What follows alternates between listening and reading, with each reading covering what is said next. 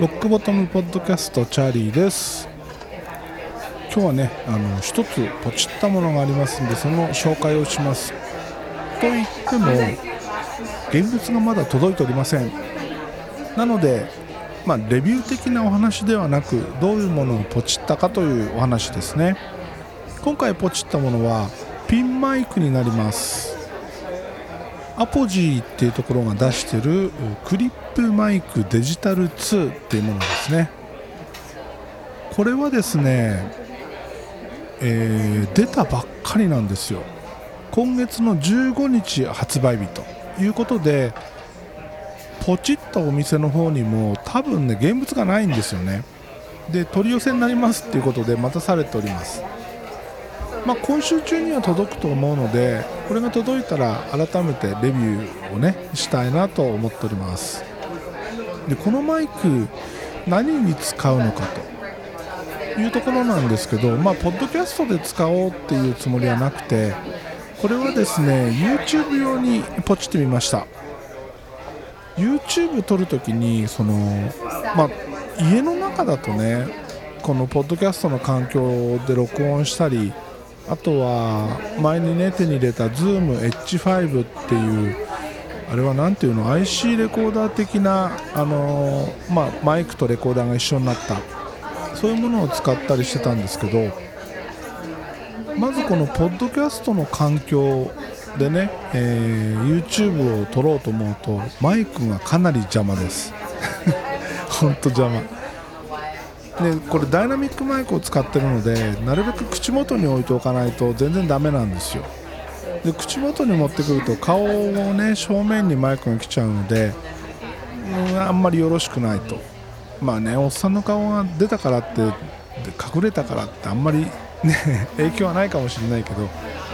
それから H5 をねセッティングするのが面倒くさいということもあって何かね手頃なその録音環境が欲しいなと。思ってたところにこれが出たっていうことですね。でこのマイク何がいいのかっていうところなんですけど接続がですね接続端子がいくつかついてきます。でその端子はですねライトニング USB Type-C それから USB Type-A この3つがついてきます。これからも分かるようにですね iPhone、iPad にダイレクトにつないで録音できるんですよ。もちろん、えー、Mac、Windows も使えます。オーディオインターフェースいらないってタイプですね。で、えー、その、まあ、iOS のね、えー、アプリなんかもアポジーが提供してます。でこのアプリに関しては無料でダウンロードできるのでマイクを買ってなくても使えます。そしてこのマイククリップマイクデジタル2っていう名称からもね想像つくように多分2世代目になります。で全モデルよりも、小型化されて、えー、さらに10デシ低いノイズフロアを実現。ということでよりクリーンな録音が可能というのがね、えー、歌い文句に書かれております。結構ね期待してるんですよね。アポジー好きだしあまあアポジー好きっていうかアポジーのオーディオインターフェースが好きってとこかな。うん。マイクの方はねちょっと使ってみないと分かんないんですけど。まあでもうんこの価格だからね意外といいと思うんですよね。ちなみにお値段、え、税抜き2万2000円税込み価格2万4200円です。かなりお高いです。なんですがちょうどジェネレックをゲットした時のポイントがね、えー、1万円ちょっとあったのでそれを足しにしてね、えー、ポチってしまいました。いや楽しみだな。その YouTube をまたやってみようかなと思ったらカメラがないよ。っていうことに気づきましてどうしようかな。って考えた末にですね今 iPad Air で撮っております iPad Air をスタンドにつけて立てて、えー、こっち向けて撮ってると。で、えー、そうするとねあのアウトカメラを使うとそのプレビューができないじゃないですか。その画角の中で自分がどこに映ってるかが見えないのであんまりなんていうのかな動きづらいっていうのかな。でね考えたんですよ。iPad Air のそのカメラ映像をですね AirPlay で AppleTV に飛ばすんですよ。で そのちょうど、えー、カメラを設置してる向かいその奥に、えー、テレビのモニターがあるのでそこにね AppleTV がつながってます。でそこに、えー、自分を映し出して、えチェックしながら録画すると。いうスタイルでねなんとなくあのまとまりつつあります。いい感じいい感じなのかな？分かんないけど今ねそういう感じやってます。で今まではその iPad の下ぐらいにね H5 を置いたりということで音声取ってたんですけど本当そのセッティングが面倒くさくてしかも、ね、レベル調整もやりにくいしでこのまあ、ピンマイクでしかも iPhone でね、えー、レックも全部できるとなれば全てが手軽にできるなと。多分価格帯から見ても H5 よりちゃんと取れるんじゃないかな、まあ、マイクそのものがねどうかっていうところがあるんで分かんないですけど、まあ、届いたらですねアポジーのクリップマイクデジタル2が届いたらですね比較としてえ、以前、えー、っとね、2年、3年ぐらい前に手に入れたオーディオテクニカの3、4000円ぐらいのねピンマイクがあったんでそれとですね、えー、あと H5 それから今このポッドキャストを撮ってる環境ユニバーサルオーディオアロープラスゼンハイザー E935 っていう組み合わせね。これらのね比較テストをしてみたいなと思っております。どのぐらい違うんだろうね。楽しみです。ちゃんとしたピンマイクこれが初めてなので、えー、めちゃくちゃ楽しみにしております。はい。でついでに YouTube の話なんですけどまあスピーカーのね話とかねそれからスピーカースタンドの話とかこういうのをねまず上げてみました。でこの辺ってやっぱり何ていうのかなスピーカーねジェネレックの 8320GLM スタジオっていう、えー、ものなんですけどこの辺を欲しいと思う人って分 YouTube で検索したりする以前に、まあ、ジェネレックからデモ機を借りて試す的な人たちが買うものだと思うんですよね。だからっていうのもあると思うんですけどあんまりねアクセス伸びないです。もうちょっと食いつきいいかなと思ったんですけどやっぱりねそういう何て言うのかな何にも知らない人がこれを買ってみようって買うものではやっぱないんだろうなという感じですね。まあ、このスピーカー関係に関してはそういう理由もあるんだと思うんであんまりねあの大したあれじゃないですでこの前ねちょうど Yahoo ニュースかなんかに出てきたのかなあの木村拓哉の娘が、えー、主演で映画をやると。でその映画がホラー映画で日本に実在する心霊スポットを舞台にしたホラー映画なのか。でそれのね第3弾牛首村っていうのをね、えー、やるというニュースが出てて。でなんとこの牛首村っていうところねうちから意外と近いんですよ。1時間もかからないで行けるんですよ。で行ってきました。えー、今ねスマート僕の車スマート42っていう車ですけどボンネット短いんですけどボンネットの一番手前側手前側っていうのはフロントガラス寄りの中央にですね両面テープで、あのー、つける GoPro のマウンターがあるんですけどそれを取り付けてあってでそこに GoProMax っていうねあの360度動画が撮れる、えー、GoPro を乗っけてですね行ってきました。まあまああの絵的にはね360度では撮ってないんで普通の、えー、GoPro と同じ扱いの、えー、正面だけの絵なんですけど行ってきました。いやあのね真っ昼間1人で行ったんですけど実際そこに行くのは多分免許取った頃に12回行った程度でそれ以来行ったことがなかったんでもうそれこそねうん十年ぶりに行ったんですけど天気がいいしそんな怖くないだろう。とりあえず車でその走ってこようと。でそこにはねそのトンネルがあるんですよ。小さい短いトンネル狭いトンネル。でそのトンネルが一番の心霊スポットって言われてるんですけどそこのトンネルをね、えー、一往復してきたんですよ。行ってこいでね。でその動画を夜編集してたんですけどまあ行った時はねそれほど、まあ、気持ち悪さはあるけどまあ明るいし言うほどじゃないんですよね。で問題はね編集してる時夜編集してたんですけどめっちゃ怖い。なんで編集してる時のが怖いじゃんとか思いながら。でも頑張って編集したんですけどこれがねあの、まあ、そこそこアクセスがあります。僕の中では公開してからのアクセスの伸びとしてはね多分一番ですね、えー、丸24時間ぐらいで1000アクセスぐらいだったのかな。ということでねあのもしよかったらねこの心霊スポットに行ってきた動画見てみてください。でねあの昨日作った動画昨日作ったのはねそのスピーカー以上にマニアックすぎて マニアックなんじゃないんだよね。使ってる人がいなさすぎてだと思うんだけど全くアクセスがないですね。それは何を作ったかというと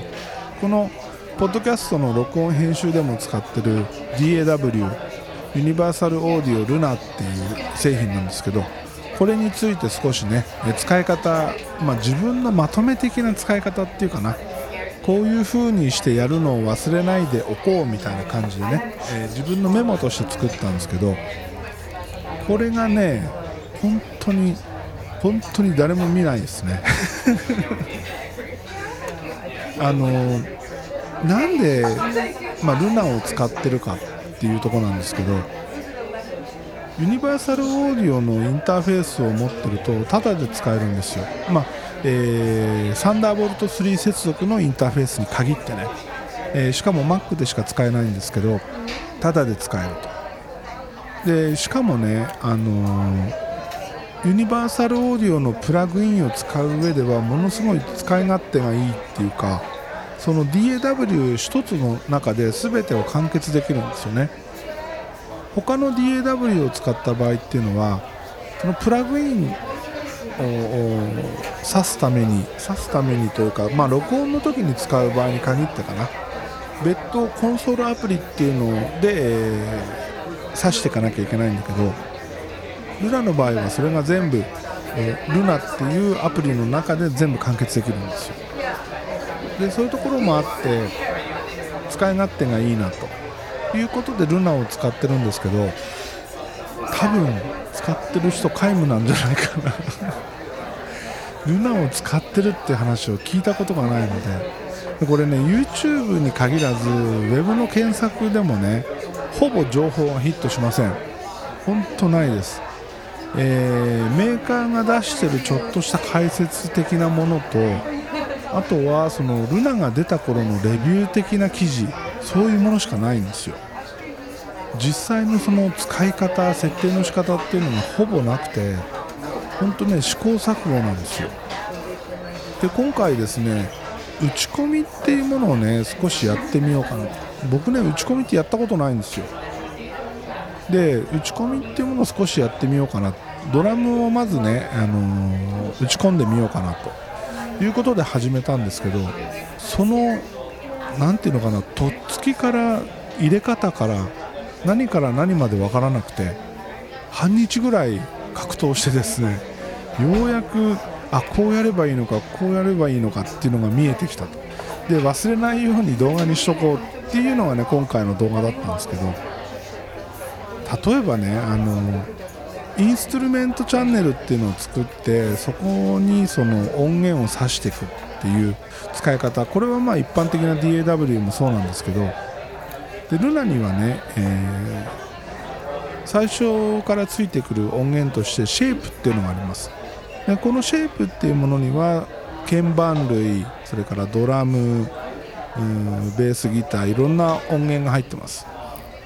でこれをね、えー、実際に打ち込んでいく方法が全く分からなくてでそれをね、えー、解説したと、まあ、解説ってほどそんな大層なもんじゃないんですけどそれをね、えー、作ってます。で立ち上げると、まあ、4分の4拍子で基本立ち上がる、まあ、それはいいんですけどその打ち込み画面にはですね四分音符しか入らないんですよ。四分音符しか入らないってことは1小節に4つの音しか入れられないんですよ。時間軸に対して4つね。四分音符だからね。でも四分音符でドラムなんて打ち込めないわけですよ。四分音符だけじゃね。8部だったり16部だったりっていうものが使えないとほとんど打ち込めないわけですよ。これはね別にドラムに限った話じゃなくて歌メロにしてもベースにしても何にしても四分音符だけで完結する歌なんてないじゃないですか。それですごい悩んじゃってこれをねどうやって16分音符8分音符を入力できるようになるんだろう。そこが一番悩んだところで。まあそこをねなんとかねあのやり方分かったんですよ。でその辺とかもね忘れないようにってことで、えー、動画にしております。であと、えー、まあ、これはルナに限らず、まあ、どんな DAW でもそうなんですけどバスっていうねものの使い方、まあ、バスって言われてもね DAW 使わない人にとっては何それ街中走ってるでっかい車みたいな。感じなんですけど。そのねバスっていうバスチャンネルっていうのを使ってえー、そこにエフェクターを挿して複数のチャンネルのエフェクト処理を全てそこでやっちゃうみたいなね、えー、ところなんかも軽く解説しております、まあ、このバスの使い方に関しては本当 DAW 全般で言えることなのでルナ使ってない人にもねある程度役に立つんじゃないかなと思うんだけど まもしよかったらねこれも見てください。というわけでそう最後にインプラントです。まだ言ってたんかい え去年の春かな？インプラントのベースを打ち込んで顎の骨に打ち込んで。で夏ぐらいに確か狩り場を乗っけたんですけどその狩り場が痛くてしょうがないと。いうことでいろいろねあの歯医者さんで検討した結果すいませんこれやり直させてくださいって言われてその日のうちにそのベースを引っこ抜かれたっていうことがあったんですよ。であの引っこ抜いたところそのベースを打ち込んでた部分っていうのは空洞になってるんでそこにその骨と同化する骨になるようなものを入れてですね、えー、周りの骨と同化するのを待ってたということで半年ちょっと今回はねあの慎重にやりましょうということで普通よりもより時間をかけてですね処置をしてるんですけど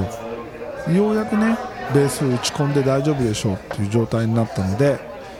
23日前に2回目の